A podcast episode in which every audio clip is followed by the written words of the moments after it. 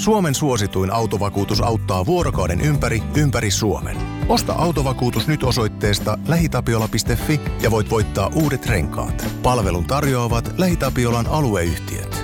LähiTapiola samalla puolella. Ja sit mennään Kaukosen laidalle. Niin, hävisikö 8 ensimmäistä peliä ja Collintonin. Ja siis Collingtonin alaisuudessa ylipäätään, että 1 voitto 9 tappioon varsinaisella ja 2 tappioon varsinaisella peliajan jälkeen. Että 1-9-2 saldo 12 peliin, niin ei hyvä. Tämä on Kaukosen laidalla NHL-podcast, joten otetaan seuraavaksi Askiin ohjelman juontajat Veli Kaukonen ja Niko Oksanen. Jees.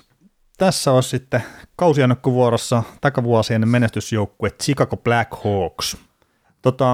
Ei varmaan tarvii lähteä mitään mestaruuskuvitelmia tähän joukkueeseen sitten maalailemaan. Niin, ainut mestaruus näillä on voittaa draft-lotto ja saada ykköspikki ensi draftiin, ja siihen nämä pyrkii, ja ilmeen ja tekeminen on sen mukaista. No kyllä. Käydään nopeasti tuo viime kausi läpi, että 28 voittoa, 48 tappioon varsinaisen pelaajalla ja 12 voittoa varsinaisen pelaajien jälkeen, ja keskisen kautta Central Divisiona 7 oli sitten siinä.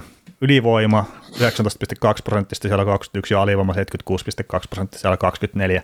Ja sitten päästään tähän, että näiden ainut tavoite on ottaa draftilotto, ja nämä on tehnyt kyllä todella hyvää duunia siinä, että nämä antaa hyvät asetelmat itselleen, sillä joukkueesta on lähtenyt pois Alex DeBrincat Ottavaan, Dylan Strom lähti Washingtoniin, Dominik Kubalík lähti Detroittiin, sitten Kirby Dach lähti vielä Montrealiin, ja vähemmän merkittävästi niin Erik Gustafsson lähti myös Washingtoniin, ja sitten Colin Delia Vancouver ja Kevin Lankinen esimerkiksi Nashvilleen. Ja Marc-André Fleurykin on poistunut viime kauden alusta, mutta se poistui jo siirtotakarjalla. Mutta onneksi tulopuolella on kuitenkin sitten Andros Antainen, Petr Mrázek, Colin Blackwell ja Max Domi sekä Alex Stalock. Että ihan ei ole vaakakuppi tasapainossa tulee minua puolella. No ei ole, juu. Ja kyllä tämä on kauttaaltaan siis aika hirveässä tilanteessa tämä joukkue, että mä toivon nyt ihmisiä, että kun te kuuntelette niitä meidän ennakkoita ja on varmasti ihmisiä, jotka ei kuuntele kaikkia ja sitten jotkut, jotka kuuntelee kaikkia ajan järjestyksessä, niin mä tuossa Arizonan kohdalla sanoin, että Arizona on sillä ihan mukava tavallaan seurata tämmöisiä uudelleenrakennusjoukkueita, mukava seurata, kun niissä on joku juju, kun ne on menossa jo vähän ylöspäin ja tietää sen ratkaisun, kun tästä Chicagosta sä et niin pysty mitään sanomaan, ei yhtään mitään, kun ei tää joukkue, siis tää tulee täysin uusiutua tää jengi. Niin, ja sitten kun ei näillä olisi, mä en käsitä sitä, että minkä takia just Davidson halusi ostaa Borgströmin ja ton Konullinen viime kaudella tai kesällä ulos, minkä takia se haluaisi päästää Kubalíkin ja Stromin ilmaiseksi meneen, koska se olisi aivan voinut pitää niitä tässä joukkueessa mukana. Ja sitten vaikka kaupata johonkin muualle, tehdä jotkut sopparit, koska ei tässä joukkueessa tässä ole senttereitä edes tässä jengissä. No mutta siellä maksimoidaan se viimeisen sijaan mahdollisuus sitten, että saadaan parhaat prosentit sitten epäonnistua draft-lotossakin. Niin, neljänneksi. Mutta siis se just, että mä ymmärrän sen, että halutaan tehdä kunnon rebuild. Se on ihan oikein, ei siinä, mutta siis tässäkin, kyllähän ne voisi tämänkin vuoden käyttää mahdollisuutena siihen, että sä katsot, että mitkä pelaajat näistä ansaitsee mahdollisesti jatkosopimuksen, tai ainakin antaa näyttöä muille joukkueille, millä sä saisit sitten maksimoitua sitä, mitä sä saat valueen treidien myötä näistä pelaajista, mutta no ei, me emme ole, tai minä en ole NHL GM, sä voit joskus sitä olla, mutta... No, hyvin epätodennäköisenä pidän sitäkin, että ei ne niin sekaisin, että nämä rupeaa suomenkielisiä podcasteja kuuntelemaan tuolla Pohjois-Amerikassa toimiston puolella. Älä sano. Mutta siis tämä koko organisaatio on niin myllerryksessä, että Kyle Davidson nyt on hetken aikaa tuossa GM-paikalla ollut, ja se varmaan haluaa jättää se oman sormenjälkensä siihen, ja sitten, että mitä kaikkea muuta siellä on tapahtunut, että vaikuttaako ne ratkaisuihin, mitä ne tekee. Luke Richardson nyt tuli tuolta Montrealista niin päävalmentajaksi. Viime kaudella siellä oli se Jeremy Collingtonin ihan täysin sekoilukiekko. Sen jälkeen Derek King sai jotain järkeä siihen hommaan, mutta että tämä on taas ihan mielenkiintoinen, että nyt lähdetään täysin uudella sapulunalla todennäköisesti taas pelaamaan.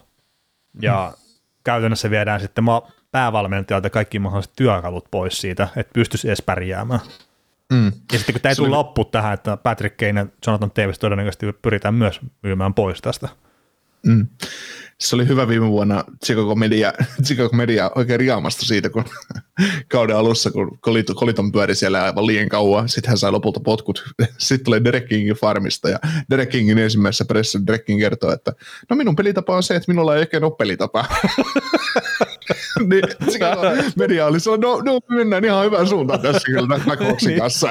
Niin, no niin, että se Colliton pelitapa oli kaos, että me mennään siihen, että ei ole vaan pelitapa, niin ei se huonomminkaan voi mennä. Ei, siis totta kai Kingi meinaa sille sitä, että hän antaa pelaajille sille vapauden, että onhan se totta kai sapluna pakko olla, mutta siis se että ei ole mitään nikkelinakkeleita siellä, että sun täytyy aina syöttää tuosta tonne ja näin, mutta se oli just hauskaa, kuulostaa todella vakuuttavalta, että joukko on aivan sekaisin ja sitten sinne tuodaan valmentaa, ei meillä mitään, nyt jatketaan samaan malliin, että hyvä tässä. Mutta kyllähän Chicago paransi viime kaudella sen aivan järkyttävän huonon alkukauden jälkeen, mutta siis se, että mitä tuo Chicagon kokonaisuus viime kaudesta meni, että kun mä laskin, että se voisi olla ehkä pudotuspelijoukkue, niin sitten se, että se sukelsi ihan totaalisesti. Arizonan taakse se ei nyt päässyt, mutta se totta kai se alkukausihan vesitti sen, että kun sä 20 ekan pelin jälkeen oot tuuliajolla pahasti, niin ei sieltä tulla takaisin, että hävisikö nämä 8 ensimmäistä peliä heti putkeen ja jotain muuta. Niin. Ja siis Collingtonin alaisuudessa ylipäätään, että 1 voitto 9 tappioon varsinaisella ja 2 tappioon varsinaisen peliajan jälkeen, että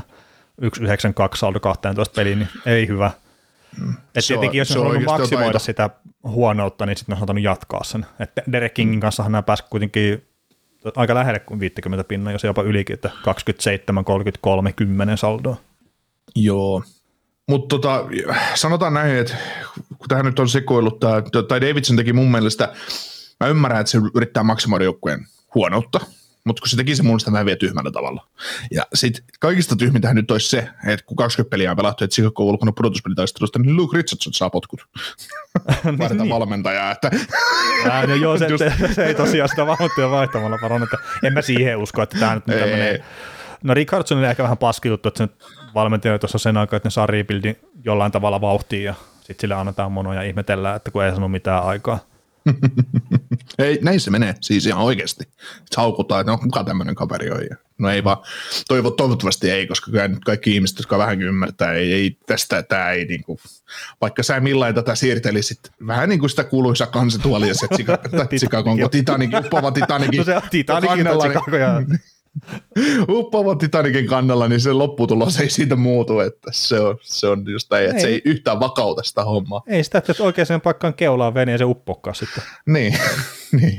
Mutta kyllä se on, sanotaan näin, että Chicagon tilanne on nyt se, että jos tämä joukkue, Luke Richardson saa tämän joukkueen pelaamaan niin, että on playereissa, niin Jack Adams menee silloin Mike Sullivanille. Niin on totta kai loogisesti näin. Niin. Se, että Mike Sullivan on ollut vuosikausia yksi aina parhaimmista valmentajista ja saanut revittää Pittsburghista kaiken irti. Ja nyt sitten kun tapahtui semmoinen maailman suurin ihme, että tämmöinen roskistulipalo olisi yhtäkkiä Richardsonin käsissä. Ja siis se pudotuspelijoukkoja, niin sitten se annetaan Pittsburghin päävalmentajalle. Elämätyö palkinta sinne suoraan. Niin, joo kyllä, ei mietitäkään. Ei, kyllähän oli ihan selvä, että Chicago perinteinen joukkoja, kyllä niitä playereis kuuluukin. Kyllä. Mutta tämä on silleen mielenkiintoinen, että ehkä se suurin mielenkiinto just kiinnittyy siihen, että Patrick Kane, minne matkaa, mikä on hinta, missä kohtaa kautta tämä tapahtuu. Ei se ehkä sama juttu, että sekin, mitä mä nyt kattelin tuosta vähän edistyneitä tilasta ja muita, niin se ei ole niin huono jääkiekkoilija kuin mitä se tällä hetkellä näyttää Chicagossa. Et silläkin oli jopa voittopuolisesti sitä, että se teki pelaajista ympärillä parempia. Että silläkin saattaisi jotain valueja olla, mutta sitten riittääkö palkan pidätykselläkään. Että tietenkin se kertaa jonkun kakkosjoukkueen kautta, niin sitten saattaa riittää, mutta siinä on nämä mielenkiintoiset kaverit kyllä sitten siirtojen suhteen. Joo. Mä tässä muahan jo vähän käy sääliksi toi Seth Jones, että silloin toi hirveä sopimus. No, hän halusi sen. Tai siis, niin, hän halusi sen niin kuin hirveä sopimus niin kuin ton Chicagon kannalta, että kyllähän hänelle tämä soppari on hyvä, ei siinä mitään, mutta mä mietin, että kyllähän ei Jonesi tule tätä rebuildia läpi tuolla olemaan, se on ihan, voisi väittää, että se tulee enemmän tai myöhemmin kauppaan täältä, mutta sitten se, että koska se kaupataan, niin kun katson tätä palkkarakennetta, niin nythän on semmoinen vuosi, että sille maksettiin 9 miljoonaa signing-bonusta ja palkkaa 750 tonnia tulevalta kaudelta. Seuraava kausi on 5 miljoonaa signing-bonusta ja 7,5 miljoonaa palkka kaudelta. Sitten on sama juttu, 24-25.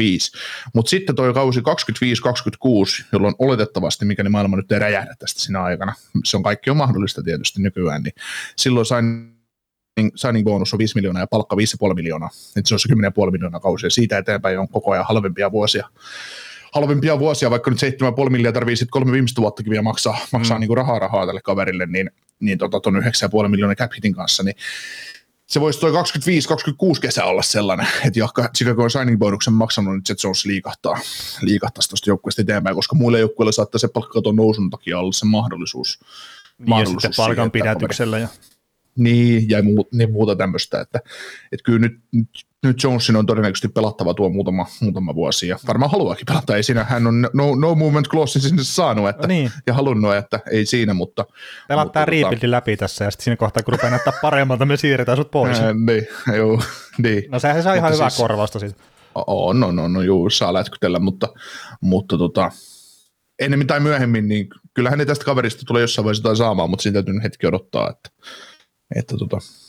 vaikka niin kuin NHL-joukkueilla tietysti ne on äärettömän rikkaita ja niillä on sitä rahaa, mutta kyllä se sitten, kun monta kertaa säkin olet ostanut sitä esille, että tätä reaalirahaa, mitä maksetaan, niin kyllä se kiinnostaa jotenkin tämmöisissä keisseissä, että kun cap-hitti on kova, niin halutaan sitä ainakin palkasta jotain hyötyä, että ei makseta ihan niin paljon. Kyllä. No olisiko täällä nyt mitään semmoisia valopilkkuja, jos haluaisi vaikka hyökkäyksestä nostaa, että mikä saattaisi olla semmoinen kaveri, että voisi olla jopa semmoista vähän positiivista fibaa, että pystyy seuraamaan tämmöistä, ja sitten saattaa olla vielä tulevaisuudessakin joukkueessa mukana. No totta kai, Lukas Reichel nyt täytyy nostaa esiin tietysti, että viime kaudella vaan 11 peliä NHL:ssä, 1 syöttöpiste ja AHL:ssä sitten Rockfordissa se 56 peliä ja 57 pistettä, että se on ihan hyvä saldo. Saksan paidassa MM-kisoissa vielä 4 peliä ja 5 pistettä, että eipä siinä, että se totta kai ykköskerroksen varauksena niin on niitä the name siinä organisaatiossa. Niin, ei ole iä läpi 20 vuotta vasta, niin ei. Voidaan odottaa, että kehittyy vielä. Mutta luoja alkoi hänen kanssansa näin, että ei välttämättä nyt ihan mukavimmat vuodet ole tulossa, mutta ainakin saa pelata varmaan aika paljon. Niin, ja toisaalta jos tuossa pääsee nyt vaikka Patrick Kanen kanssa samaan ketjuun pelailemaan, niin mikä siinä on sitten ihmisen olossa? Niin, 40 peliä siinä ja sitten Kane on mennyt ja sitten on aika tuska. No, sitten kaveri, sitten Max Domi siinä. Niin, se miettii sitä, että kuka nyt hänet antaa kiekon lapaa, että kun Patrick Kane lähtee. Mutta eipä tässä nyt näitä ole. Että niin, mutta se just kertoo siitä, että tämä on niin alussa vasta tämä homma, että ei voi vielä semmoista hienoa putkea tähän kertoa, että sieltä on tulossa nyt 3-4 hyökkääjää ja joku näistä varmaan lyö läpi, että nyt jos Lukas Reichel ei lyökkää läpi, niin sitten on, että no ei tiedetä, että kuka on seuraava. Niin. Ei se nyt ihan silleen ole, mutta että tälleen kärjistetysti. Mutta kyllä tämä on kautta altaan niin aika syvässä suossa, mutta kyllähän se Chicago Black Hawks tuossa 2010-luvulla, niin kyllä ne nyt voittikin pelejä jonkin verran. Niin. Se on aaltoliike täytyy tapahtua, ja sitten kun mennään syvämpään kunnolla, niin mennään sinne sitten kunnolla. Että. Kyllä. Niin, no en mä tiedä tuossa puolustuksestakin, että ei tämä nyt ole yhtään sen laadukkaampi kuin tuo hyökkäys, että Seth Jones on suuri yksinäinen siellä ja varmasti tämänkin kauden saa paskaa sitä pelaamisestaan sitten niskaa, että se on vähän ikävä, kun katsellaan korsitilastoja ja maaliudottamia ja tollaan ja sitten pelaa huonossa joukkueessa, niin harvassa on ne puolustajat, mitkä saa sitten nousee ne plussan puolelle ja Seth Jones ei kuulu siihen porukkaan kyllä ihan. Mieti oikeasti tätä Black Hawksin kokonaistilannetta, kun mä katson tätä puolustaa Connor Murphyä, joka on tehnyt just Stan Bowmanin viimeisenä tekoina, niin 4 vuoden jatkosopimuksen alkaen tästä kaudesta, niin 4,4 miljoonaa cap-hitti, niin Connor Murphy varmaan tuolta saa siirrettyä, mutta hänellähän on modified no trade clause, eli saa ilmoittaa 10 joukkuetta, mihin häntä ei saa kaupata, niin siinä on niin semmoinen puolustaja kanssa, mikä on niin ihan hyvä puolustaja, niin kuin on Jake McApeakin ihan ok, mutta eipä ne mitään supertähtiä ole. Semmoisia Max kakkospari, hyviä kakkosparin pakkaja että oikeassa paikassa, mutta nyt on taas liian suurella vastuulla. Niin, se on vähän monen kaverin tilanne tässä, että kun joutuu vaan pelaamaan pikkasen liian suurta roolia, niin se sitten näkyy negatiivisesti. Mutta pitäisi tuosta Seth Jonesitakin sen verran sanoa, että vähän sama kuin Jonathan Toewisilläkin, että pääsääntöisesti tehnyt kuitenkin niistä pelaajista parempia, tilastollisesti, joiden kanssa on päässyt pelaamaan, että ei se nyt ihan niin paskaa ole kuin mitä sitten tuotte sitä Twitteristä ja keskustelupalstoista lukemaan, että toki varmasti tulee niitä tilanteita, että pelaa itseänsä ulos jo näin, että pyrkii tekemään ehkä kiekolla enemmän kuin mitä pitäisi tehdä, mutta että kun ei ole yksinkertaisesti vaan sitä apua siinä ympärillä, mitä tarvitsisi. Eikä hyökkäystä, mihin syöttää sitä kiekkoa. Niin. Niin, mutta että siis sillä... puhtaasti pisteiden valossa on ihan ok kaus. Tietenkin toi viime 51 pistettä. Plus-minus-tilasto, ainut mikä merkkaa mitään, niin se on aika kauhea. En nyt osaa sanoa, että minkä verran niistä tuli siinä alkukauden koomailussa, mutta kyllä mä väittäisin, että Seth Jonesinkin pelaaminen meni eteenpäin siinä kohtaa, kun valmentaja vaihtui. Joo, miinus 37, kieltämättä se on karu, mutta 26 minuuttia kanssa pelissä. Ja joukkueen maalisuhde oli muutenkin. Niin. No se on itse asiassa yllättävän säädyllinen, että 213 tehtyä ja 289 päästetty, että ei se nyt niin paljon Pakkaselle, mitä mä odotin, että ne on päästänyt 400 maalia viime kaudella. Vähän ehkä kärjisti. No niin, on täällä muutama joukko, mitkä on päästynyt enemmänkin vielä maalia. Niin. Niitä on kuitenkin 26. Niin. 6 tässä tilastossa, että on siellä muutama vielä takana. Jos tosiaan pitäisi Conningtonin kanssa vetää se koko kauan, niin kyllä se sitten olisi 350 mennyt rikki tuossa päästetyssä maalissa. Helposti. Ei olisi näyttää saanut. Silloin olisi voinut tähän tiukkaan voittaa 15 peliä. Niin, sekin on totta. Ja siis se aika just mielenkiintoinen se, taas palaa siihen valmentajavaihtoon, niin Fleurinkin tilastot ennen valmentajavaihtoa ja valmentajavaihtojen jälkeen, että ne olisivat ihan kahdet eri tilastot, että... Kyllä se vaan näkyy siinä joukkueessa, niin ne sekaisin siinä, että ei sitä päässyt minnekään. Sä tuosta Tavesista nostit sen tilastoja esiin, että se on tilastoja tai niinku tuppaa tekemään aina kavereistaan vähän parempia, tai muiden kavereiden tilastot tuppaa olemaan parempia silloin, kun Taves on kentällä, kun taas Taves ei ole. Niin sitten taas, mä mielen aina Jonathan Toewisin pelaajaksi, joka on ollut vahva kahden suunnan sentteri. Mä en ole pitänyt häntä koskaan minä pistelinkana tai sellaisena kaverina, joka ottaa... tehopisteiden valossa joukkueen reppuselkä, että nyt voitetaan tämä peli. Et siinä määrin vähän erilainen tyyppi kuin Sidney Crosby aikansa tähtipelaajista.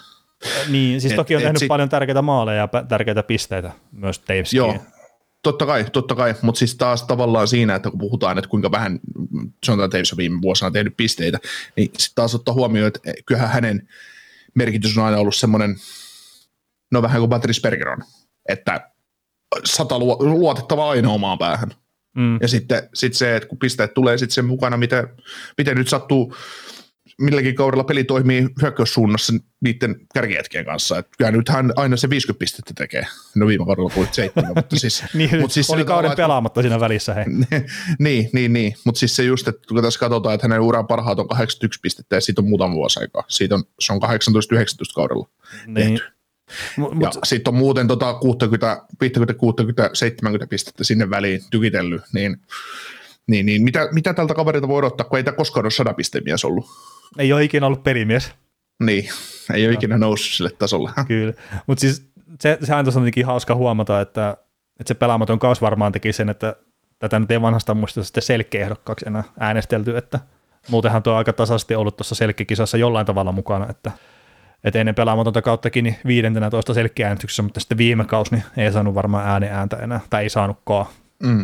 Eikä siis ei ole ansainnutkaan, mutta sitten kun nämä monesti vanhasta muistista äänestellään näitä pelaajia silleen, että no Jonathan Toews on pelannut viime kaudella, no varmaan sille voi yhden pisteen antaa sitten. Mutta mielenkiintoinen tilasto Toewisinkin urasta tässä, kun sä oot opettanut mulle tämmöisen sivuston kuin Hockey Reference, niin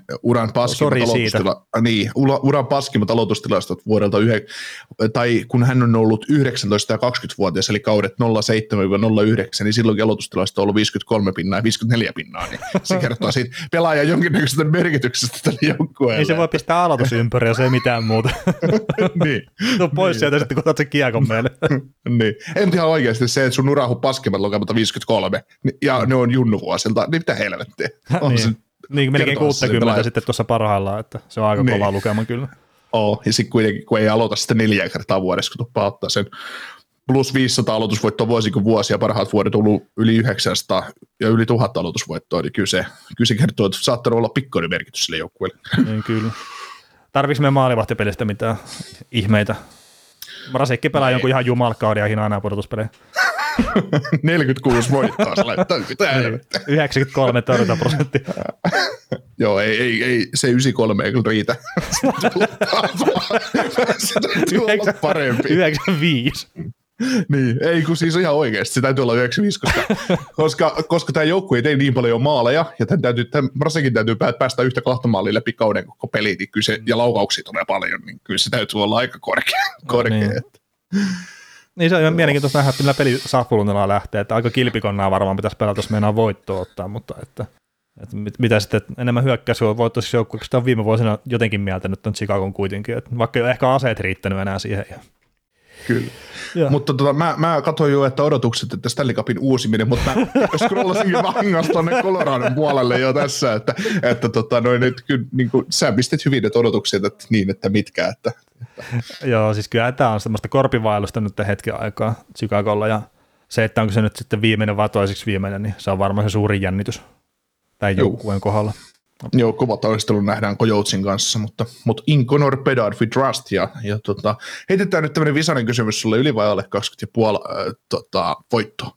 Tämä on hyvä, kun ei valmentajasta tietenkään minkäännäköistä kuvaa, että minkälaista kiekkoa pyrkii edes peluttaa, mutta että luotetaan nyt siihen yli 20,5 voittoa, että kyllä nämä 25 peliä voittaa kauden aikana. Niin, niiden täytyy ne pelit hei voittaa sitten ennen kuin Keinon kaupattu. Ei, siis otetaan tällä kaudella, että sitten kun Keinon kaupattu pois ja mahdollisesti se Tavesikin, että kuinka monta peliä ne voittaa ennen ja kuinka monta jälkeen, että 15+4 voisi olla semmoinen hyvä. Oh, niin. Ei vaan, siis kyllä ne nyt yli 20 peliä totta kai voittaa, mutta siis se, että koska ei tämä joku niin huonoa ja aina niin pelejä tulee niin kuin aikaisemminkin puhuttu, että voitetaan väkisinkin, mutta ja niin ja kyse. Sitten tuossa on saattanut muutaman toisen joukkueen kohdalla keskustellakin siitä, mutta kyllähän noista jengit saattaa vähän aliarvioidakin Chicagoa nyt sitten jo, että ei nekään enää pidä sitä Stanley Cup-contenderina, eikä sinne pelät eteen enää sopimuksia, että tulee voittaa Chicagoa. Niin, ja sitten me saadaan lokamarraskuun vaihteessa ensimmäiset viestit Twitterin inboxiin tai Instagramiin, ettei tiedä mistään mitään, kun nämä on 8-2. Ja niin, no, on Buffalokin ottanut 10 vuotta putkia tuossa muutamina vuosina, mutta joo, ei siitä sen enempää. Pistetään hei tätä pakettiin ja jäädään katsomaan tätä Chicagon rebuildia sitten tulevan kauden aikana.